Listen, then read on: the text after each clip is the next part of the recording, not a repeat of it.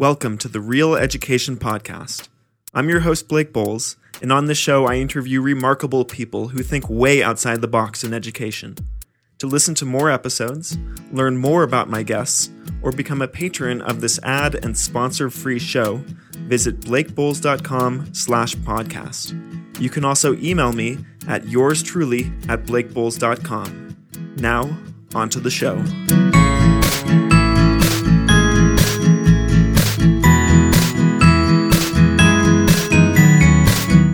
My guest today is Eric Werner, Executive Director of Global Works, a company providing service focused travel for high schoolers. Eric, welcome to the show. Thank you very much. It's a pleasure to be here. Tell us about Global Works. What is it? What do you do? Well, GlobalWorks uh, is an organization that offers uh, community service focused travel experiences for high school students. And we operate two divisions, if you will, of Global Works. One being we work exclusively with schools uh, to customize a travel program, typically of seven to 14 days. Um, uh, they're all travel, they're all international travel programs. Um, like I said, the community service is a big part of who and what we are. Um, and so we offer these school trips. And then in the summer, we also offer uh, about 25 trips for high school students that are open to enrollment for students from across the country um, and are typically students do not know each other previously. They are trips lasting from two to four weeks long. And um, we hire the staff, obviously, that come along on the trips. And it's really a blend of the, the group experience, um, like I said, with the, the community service focus, the cultural exchange. We believe in authentic um, exchanges with uh, organizations and communities around the world, and then an element of an adventure, an adventure travel. Um, we're a travel company uh, foremost, and so exploring the, the amazing places that all these countries have to offer is a big part of what we do. And what are a few countries that you typically visit?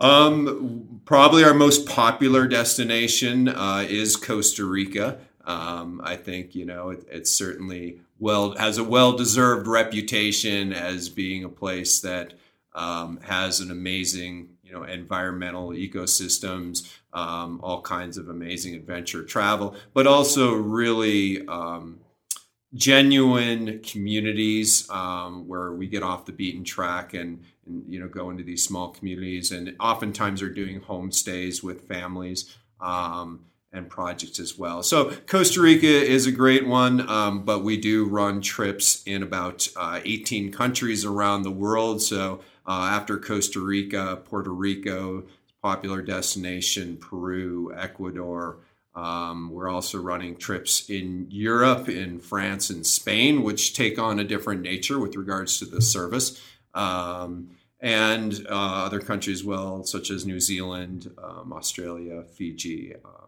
could go on, but uh, some of the more popular. So, as many listeners know, I run trips for teenagers also a lot fewer than GlobalWorks does, and I also like to do them a little bit differently. And so, this is a an area really close to my heart. Um, so GlobalWorks, I mean, there's there are dozens and dozens of companies out there that will take a teenager if you pay them money to some foreign country and give them an experience. Uh, what do you think makes Global Works different from the pack? Yeah, uh, agreed. I mean, there certainly has been a proliferation, especially I would say over the last uh, five to eight years, you know, of organizations offering uh, these type of community service experiences. Um, you know, this is our 25th year. Um, GlobalWorks got its start um, in 1990, and um, we really feel that our strength is, first of all, the fact that that's the, the community service focus um, has always been what we do from the very first trip um, to today. I, there's a lot of organizations out there that uh, you know, may have done more of the adventure travel and that kind of thing, and have, and have um, come on to the community service um, genre, if you will. So um, I think our strength it, over 25 years is building programs that have well designed, you know, service projects that uh, you know, we have a whole process of soliciting what are projects that are needed um, in the communities, um, and then are executed in a way that we're working with and and not for communities. We we don't just want to be you know the golden goose off on the side.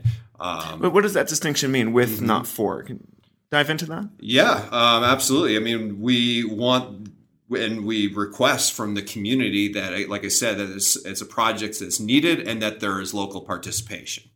Um, so that's what I mean by that. And I and I think also going beyond just doing the project and then you know um, dusting off our hands and, and, going to our you know hotel at night. Um, in most these locations, we are like I said, staying with families, and then it spills over into um, you know to to to sharing you know moments in the evenings and games and activities.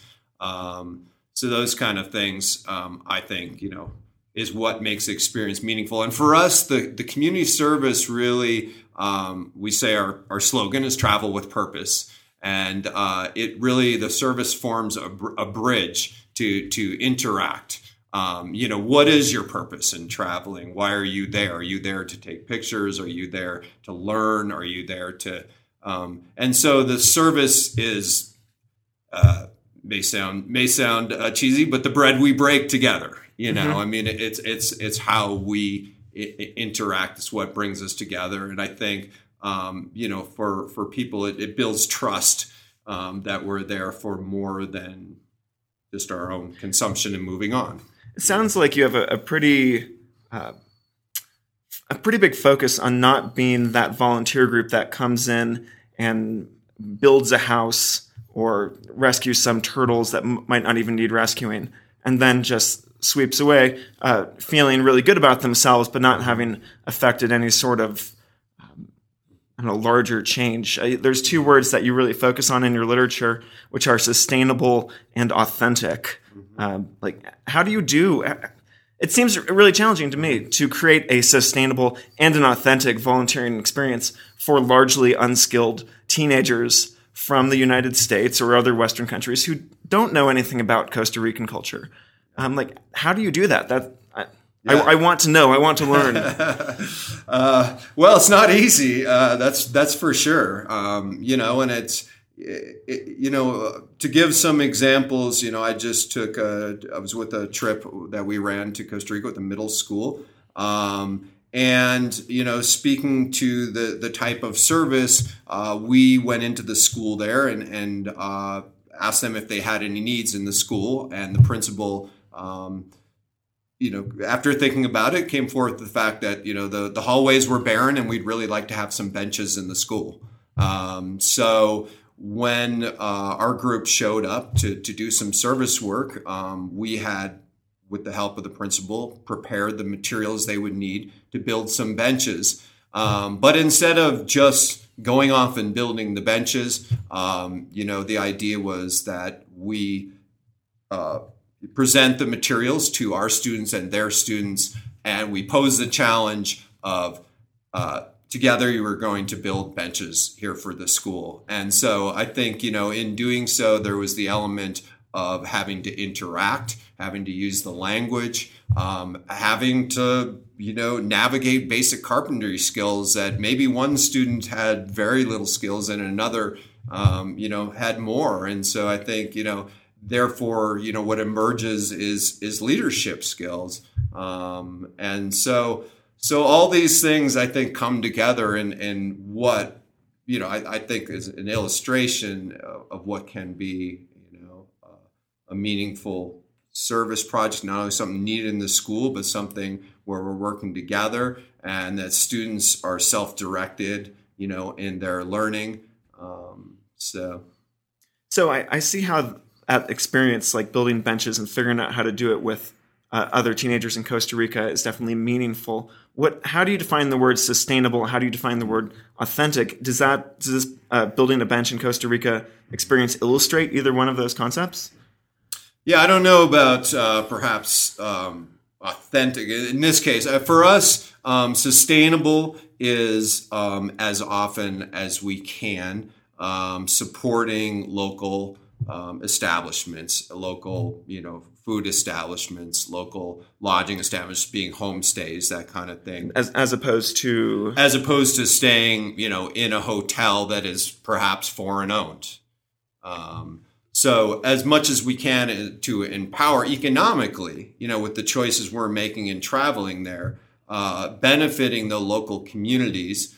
Um, you know, I think it's very different uh, the way we go into a small community and get involved in, in, in, activities and service work and homestays is a very different model from staying in a hotel that is located way outside of a community um, where perhaps people in that community have to travel to go clean the rooms.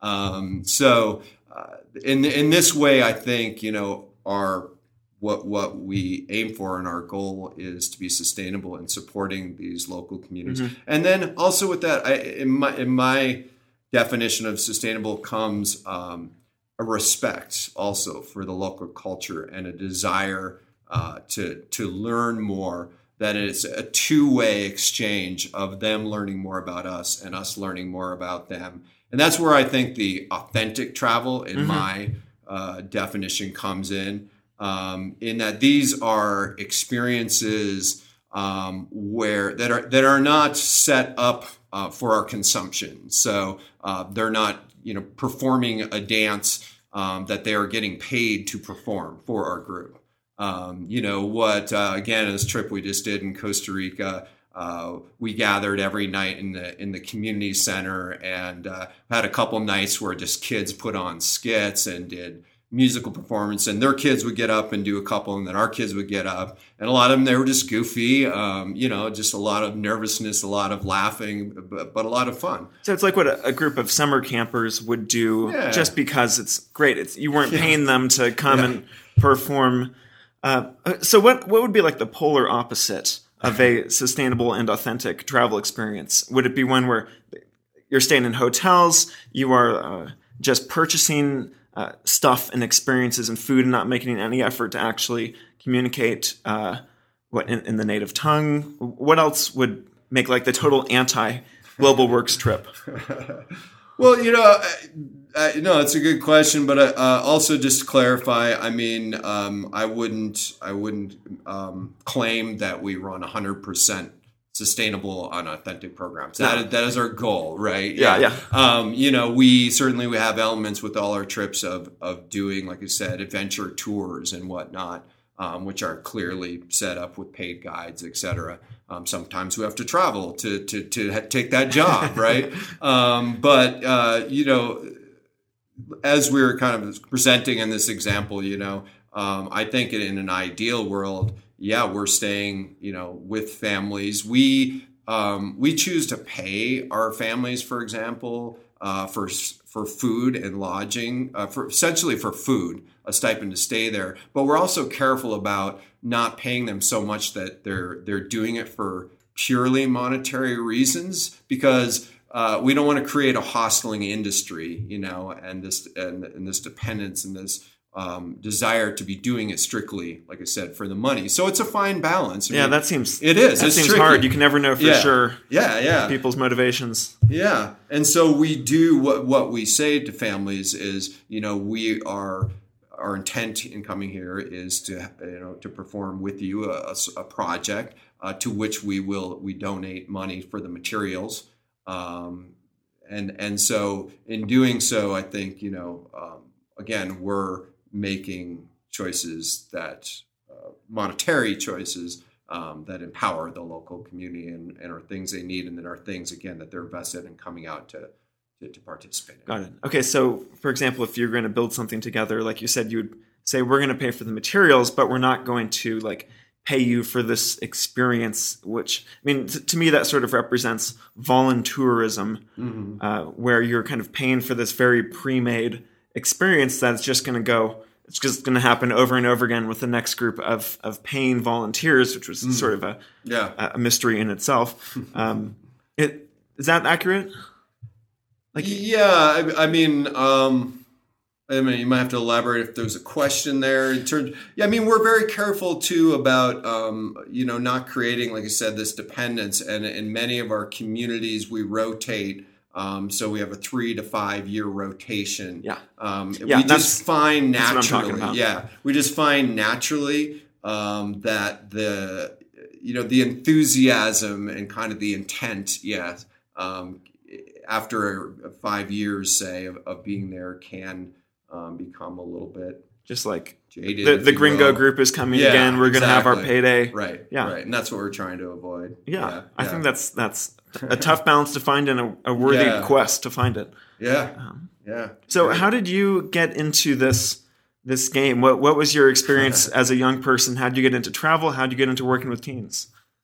Yeah, I mean, um, I, I did. I did have the fortunate experience when I was young to live as a boy uh, in Colombia, South America, and so I think at a young age, uh, learning the language and valuing that experience. As I look back, um, you know, as I graduated from college, I, I was actually involved in athletics through college, so didn't have a lot of chance uh, to travel. Although I had international studies and Spanish uh, degrees, and um, but did you know traveled through Europe on on kind of the Eurail Pass, you know, as all the backpack travelers, and through that experience, I really. Um, you know, I was having a lot of fun and meeting, you know, these backpack travelers from all over the world, but I really felt there what was missing was opportunities to connect with with the local people and local cultures.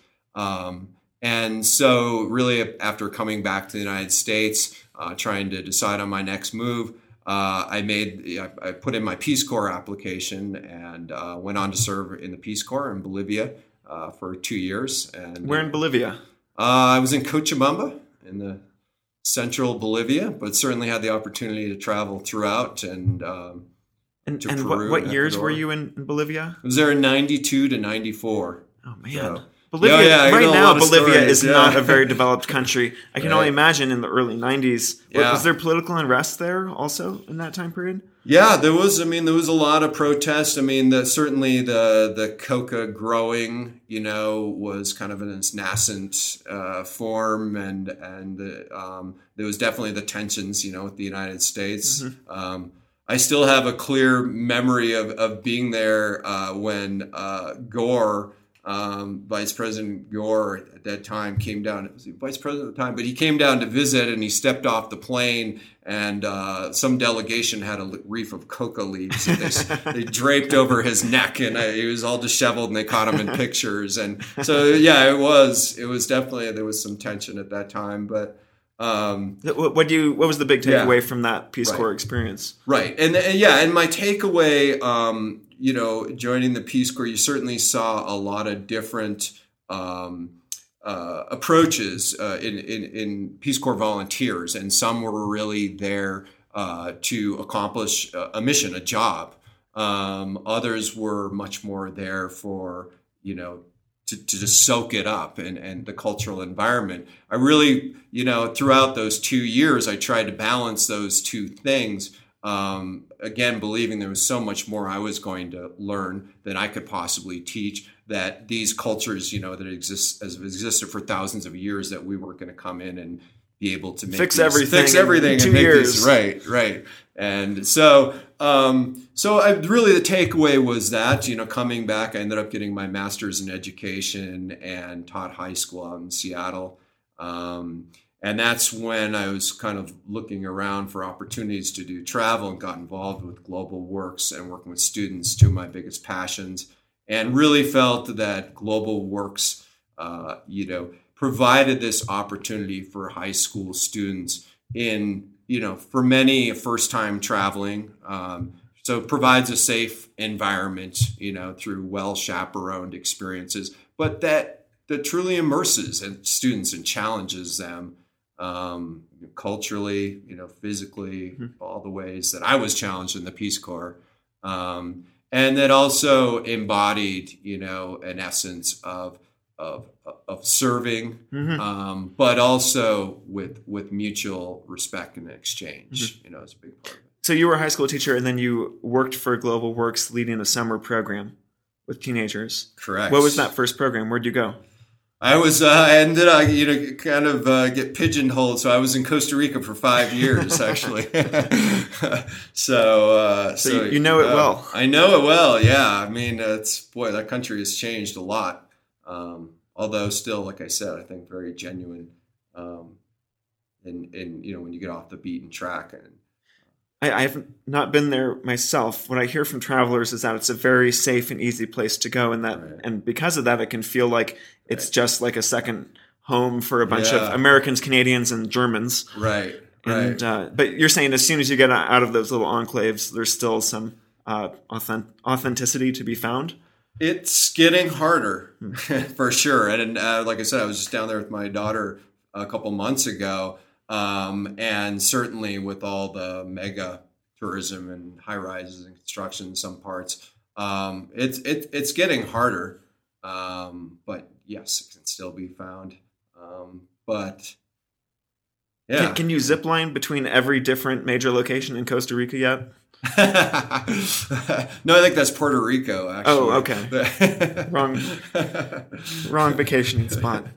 Um, so going back to your earlier experiences, when were you in Colombia? How old were you? What was the context? Um, yeah, so uh, my my father uh, was a biologist and had a sabbatical down in Colombia. Um, so again, we were um, yanked out of school in fourth and fifth grade, and uh, you know I remember being frightened to death, um, you know, and, and intimidated by the language um, and showing up. My parents first threw me into a, a local public school, you know, for a couple weeks, and uh, I still I still have these these these memories, you know, of, of just not understanding a word, and um, they ended up putting me in a, a private school. Um, they claim I was only there for a half a day or something. I, I, my, I am sure it was much longer weeks. than that. Yeah, yeah. yeah. I'm sure you toughed it out. Yeah, yeah. But no, I mean, to that point, you know, um, with the trips that we run, you know, a lot of them, the the language immersion piece is, is a huge part of it. And when we go back and read the evaluations, what just hits home one after another is the confidence they gained um, in their language skills, mm-hmm. and um, and in so many of them, you know, they're in homestays. We what we typically do is we put two students per home. Um, and they have the families typically have to have a private room for our kids. Um, but they're sharing their meals with families and they're coming together uh, with the group every day to do projects. But um, like I said, I mean, for students uh, that you have learned Spanish in the classroom and, you know, uh, to, to have to apply those skills in an unscripted, you know, environment and find the means to communicate and come out of it having done so it's it's it's it's pretty cool there's nothing like it no. there's nothing that can replace an immersion experience mm-hmm. and and so was that what you experienced in fourth and fifth grade in colombia yeah that's what i experienced in fourth yeah. fifth and then in the peace corps as well mm-hmm. i think you also had some immersion experiences yeah yeah I, the yeah. reason I, I, asked about the yeah. colombia experience i was a little bit older after freshman year of high school I'd taken one year of high school Spanish, which mostly was a joke. Like very few people retained any Spanish from first year high school. I'm sure your teacher's not listening. Uh, probably not. Lo siento. and uh, then my dad asked me if I wanted to go do a immersion program in Chile, four weeks uh, as a solo homestay. Mm-hmm. So no, yeah. no other English speakers available, and uh, and that was you know just like you said. Mm-hmm just every moment not having a chance to retreat back into the safety of your native language mm-hmm. and being forced you know i had this uh, i was in chile i was in rancagua and chileans love to eat hot dogs and put all sorts of weird stuff on their hot dogs and so i had this experience of um, trying to get my host mother to pass the avocado over to me because they put avocado on their hot which i now think is a great idea but then i was yeah. like oh they're so weird and so I just sort of butchered the word, Spanglished it, and said abogado, and which means lawyer. And so I was saying, please pass the lawyer for my hot dog, and they thought that was hilarious. And uh, there's just no equivalent to that in a right. regular high school course, in a Rosetta Stone course, um, as immersion as we want to call those things. Yeah. Um, so I'm with you on on yeah. the irreplaceable value of immersion yeah. uh, language. How do you so you bring groups of students um, down to foreign countries. How do you provide that immersion experience when they can just easily go off and talk to each other in English? Mm-hmm. Yeah. Yeah, that's. I mean, that's a good question, and I, and I think there's other organizations um, on a spectrum, you know, that that take it a, lot deeper. Um, like your experience, um, you know, I think uh, like Amigos de las Americas, I think does uh, great job of, of, immersing, from what I know about them, in, as students in much more of an immersive environment, a lot like a Peace Corps volunteer. Um, so a little bit more out there, less of kind of the group um, concept, which you know to really be pushed. I mean, that's what it requires. So you know, the way we approach it on our trips is our staff are speaking predominantly in the target language, mm-hmm. uh, really pushing kids to hear it and use it. Um, we throughout the we they go down with the toolkit of activities that we're asking them to to really um, integrate into the things we're doing every day as well. So, um, you know, if we're going river rafting, you know, maybe role plays, getting ready to, you know, uh, a la derecha, a la izquierda, you know, um, terms of their, uh, directions and that kind of stuff. So doing role plays, when we, we get ready to go into the homestays, you know, doing uh, role plays of situations to expect. And then I think some of the most, um, you know, valuable experiences with the family, obviously, um, we send them home at night with uh, questions asked our homestay family. Mm. So dig into helpful. the family ha- history. Yeah. Like, yeah, learn what did Grandpa do? How did you guys get here? You know. Um, and so having that list of questions to prompt them to communicate. Um, then we come back together the next day and have you know conversations. So what does your dad do? And you know where did they come from? And um, so that's the way we you know approach the immersion. Um, but you know, certainly the students being together, you know, will retreat, you know, um, into into their their their native language, mm-hmm. you know, at times. What? But I think that's, I mean, for us, you know, it's really you know, language learning, you know. Uh, is really about lowering the affective filter, right? And and I think uh, I think that's why students are doesn't work in classes. Yeah. Um, because there's so much there's so much pressure and every everybody's eyes are on you, right? When the teacher uh, calls upon you to conjugate jugar, you know, and um, um, there, you know, I think it just comes naturally when you're playing Jenga with a, you know, with a five year old or you know, six year old. Yes, yes, and they yell "mierda, mierda, mierda" after the, the tower falls. Are we allowed to say that on podcast? In Spanish, yes. Oh, in Spanish, yes. Okay. Uh, what about retreating into technology? Uh, this is something I think you and I, when we had immersion experiences uh, in the 90s or earlier, uh, didn't have to deal with. But now uh, it's so easy to just mm. grab the, the smartphone, get on the Wi Fi, and then be back into English land. Yeah. Um, or not even English land, just like not even connecting with the, the group there, but being back right. at home mentally with friends and family. Yes. Uh, do you have a, a, technology policy on your trips? We do. We yeah. do. In fact, we collect all cell phones and all um, internet capable devices upon arrival. Students are typically allowed to travel with them on travel days. Obviously, a lot of anxiety about getting there and being together, but upon arrival, you know, our policy is to collect those devices. Um, and it's really laying the foundation, you know, which is what our staff, I think, do a great job of in the first, you know, day that we're there is is why are we here? What are our goals as a group? You know, what is, mm-hmm. what's going to get prevent us from reaching those goals and um, be a distraction? And unfortunately, yeah, like you said, technology is. We in no way want to eliminate uh, or uh, uh, um, reduce the communication or the ability to communicate that a parent has with their kids. Sure. And so uh, they get calling cards. They can always call home through the staff cell phone. The staff can always, the parents can always reach the kids through our hotline. We're on call 24 hours mm-hmm. during the summer mm-hmm. and during trips. Mm-hmm. So, um, but yeah, I, I, think it's a valid point. Um, and man, does it feel good to disconnect when you're forced to do so? And I, I think most kids would agree to that. You know, yeah. it's hard to do. I mean, I, I'm hard pressed to let go of my.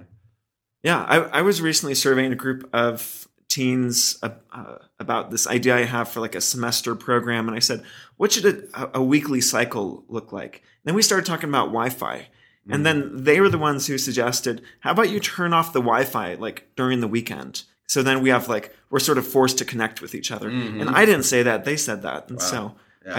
I, I do think there's some power. Yeah, as, as long as everyone knows what they're signing up for, it's not Yeah, like right. they show up and the you just snatch their cell phone from them and say sorry. Well, we have had students bring a backup phone. Smart. yeah, Very smart. Yeah. I hope that no one's listening. Oh, they're listening right now. Oh, they're listening. Just not my Spanish teacher. All right. Well, let- let's talk about some interesting practical stuff that comes up on teen travel. Uh, I'd like to consider this the sex, drugs, and rock and roll uh, aspects because Mm. Oh, yeah. you know parents are always concerned that um, uh, that alcohol or drugs or sex is going to like you know destroy their their poor child's life um, if they go away with a group with people they don't know and trust. Mm. And gosh, I don't know. Do you, people like you and I have any way of guaranteeing that that's not going to happen?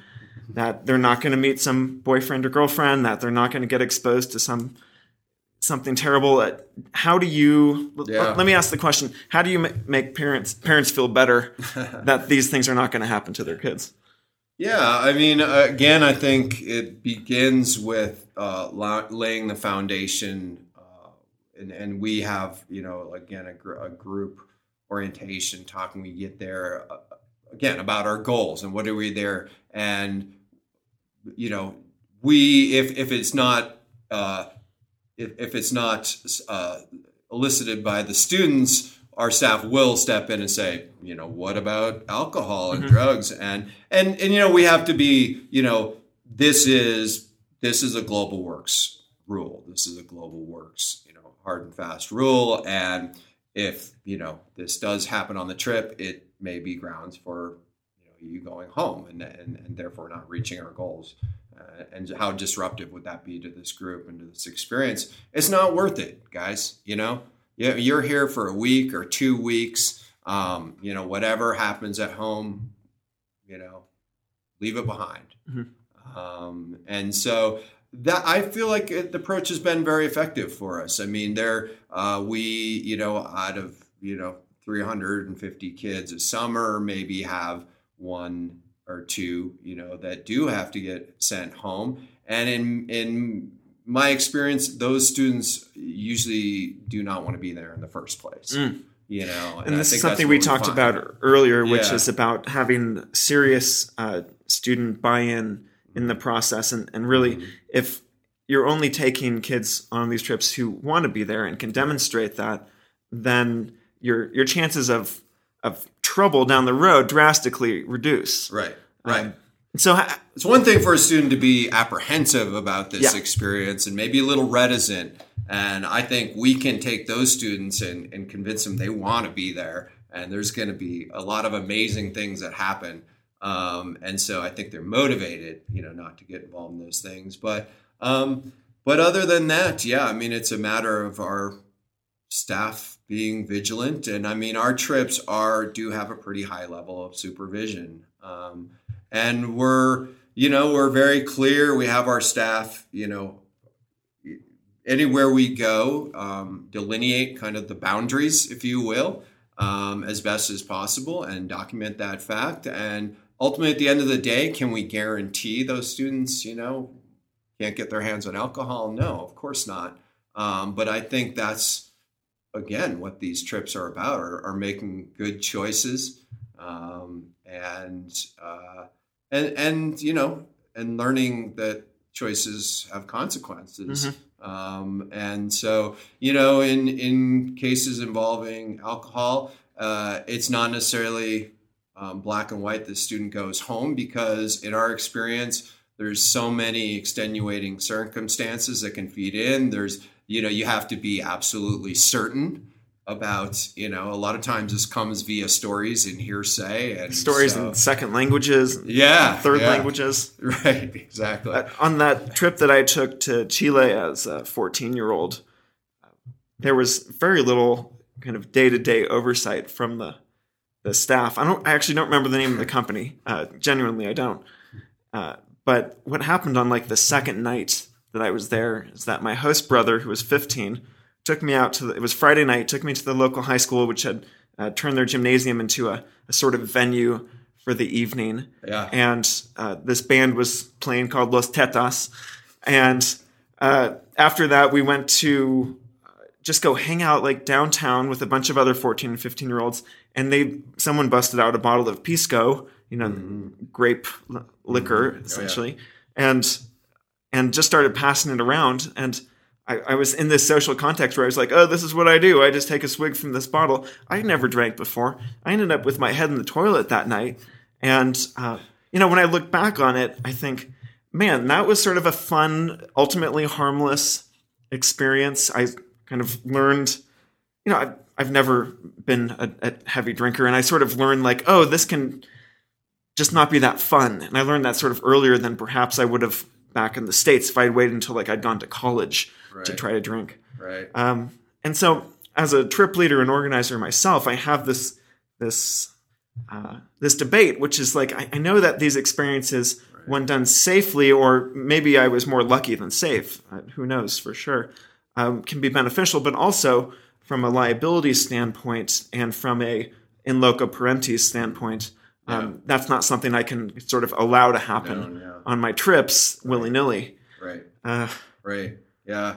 Yeah, we used to like in Europe, um, you know, in the first 10 years or so, uh, you know, really felt that having a glass of wine with your family at dinner was a part of the culture. it is part it's of the normal. culture, right? Right. And so um, we, you know, initially allowed that kind of in that in those terms with your family, but um, you know that that's a very fine line, of course, and and you know students it, it soon came around that you know if I can have a glass of wine. What happens when I'm out at the local dance and Dad hands me a rum and coke? You know, and, and the second one and the third one, right? Exactly. And so we we did have to retract those policies even in Europe. so you said you've sent a few teens home from your programs. Like, what is it? You said usually they're the ones who don't want to be there in the first place, but what is the mm. actual like material? Uh, thing that they they do to get themselves sent home.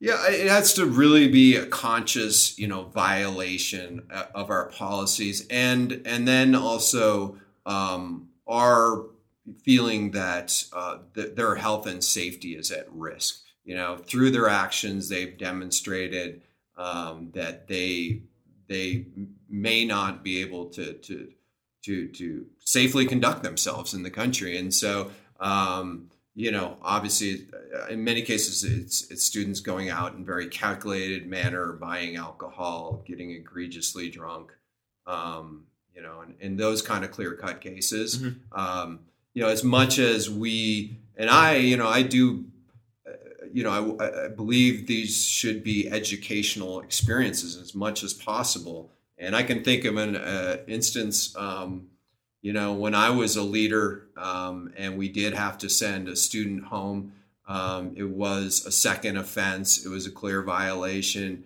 Um, and it was really hard. But I saw that kid at when I went to visit the school a year or two later, and um, he thanked me. He thanked me for giving him a second chance and mm. admitted he, you know, he blew it. Um, and I, was hoping to you know continue to travel and do that kind of experience. But um, so that's really the measure. I mean, it, you know, do, do, we have to feel like you said in locus parentis that we have we can safely uh, the student can safely conduct themselves mm-hmm. in that environment and when they break that trust and they leave no means you know to, to rebuild that trust um, then they have to go home and mm-hmm. so we say we reserve the right to send any kid home for for violating those those mm-hmm. policies. And sometimes, I mean, go on and on. I mean, it, it can be it can be verbal harassment. It can be seemingly innocuous things. Um, Sexual know. harassment. Well, that wouldn't be so innocuous, but oh. yes, but no, yeah, you're right. I mean, and and uh, you know, like I said, uh, verbal abuse or you know, vandalism or even just refusal to put on a seatbelt, you know, mm-hmm. um, those kind of, if, if, if, there's repeated demonstration, you know, that the student can't abide by these rules that are clearly designed for their health and safety, then we cannot Mm-hmm. You know, we, we can no longer um, you know be be liable for their yeah. actions, and they need to go home. It's tricky though. It's it's hard, and as a parent, you know, I uh, as a parent myself now. Um, I remember when the founder, you know, uh, I didn't have kids back then, but he, you know, he said to me, Eric, you know, you got to realize in these circumstances, um, for a parent, uh, that the student that you're talking about that may be a little brat that is not listening to you, you know, when you tell them to do something, you know, is is still that baby that they had on their knee, and uh, and yeah, I mean, we always see, you know, we see the best in our children as we should.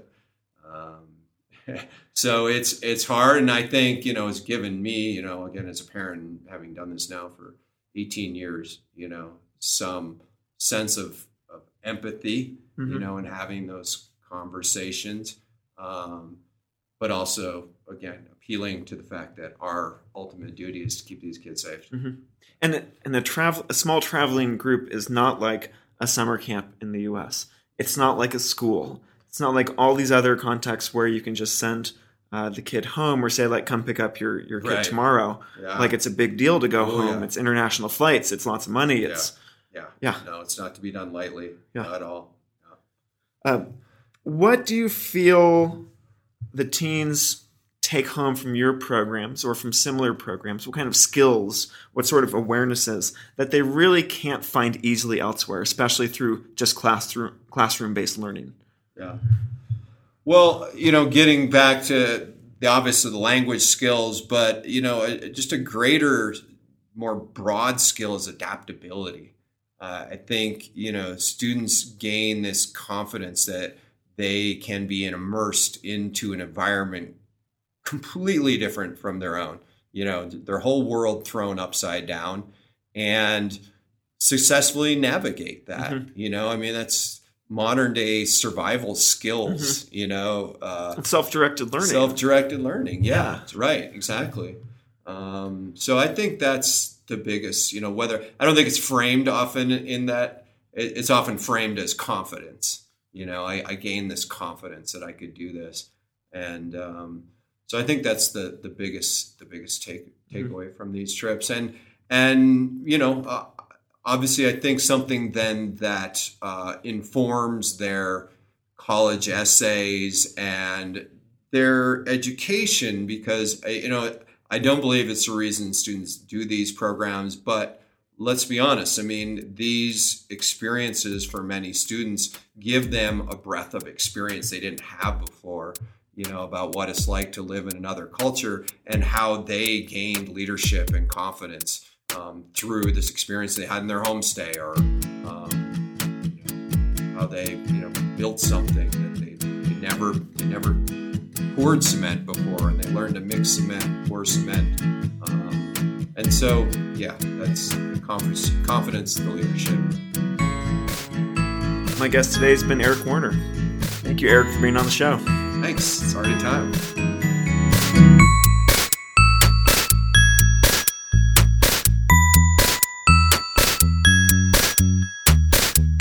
This is the Real Education Podcast. This show is produced with the assistance of Zen Zenith, who also created the music. For more episodes, visit blakeboles.com slash podcast. Thanks for listening, and I'll talk to you again soon.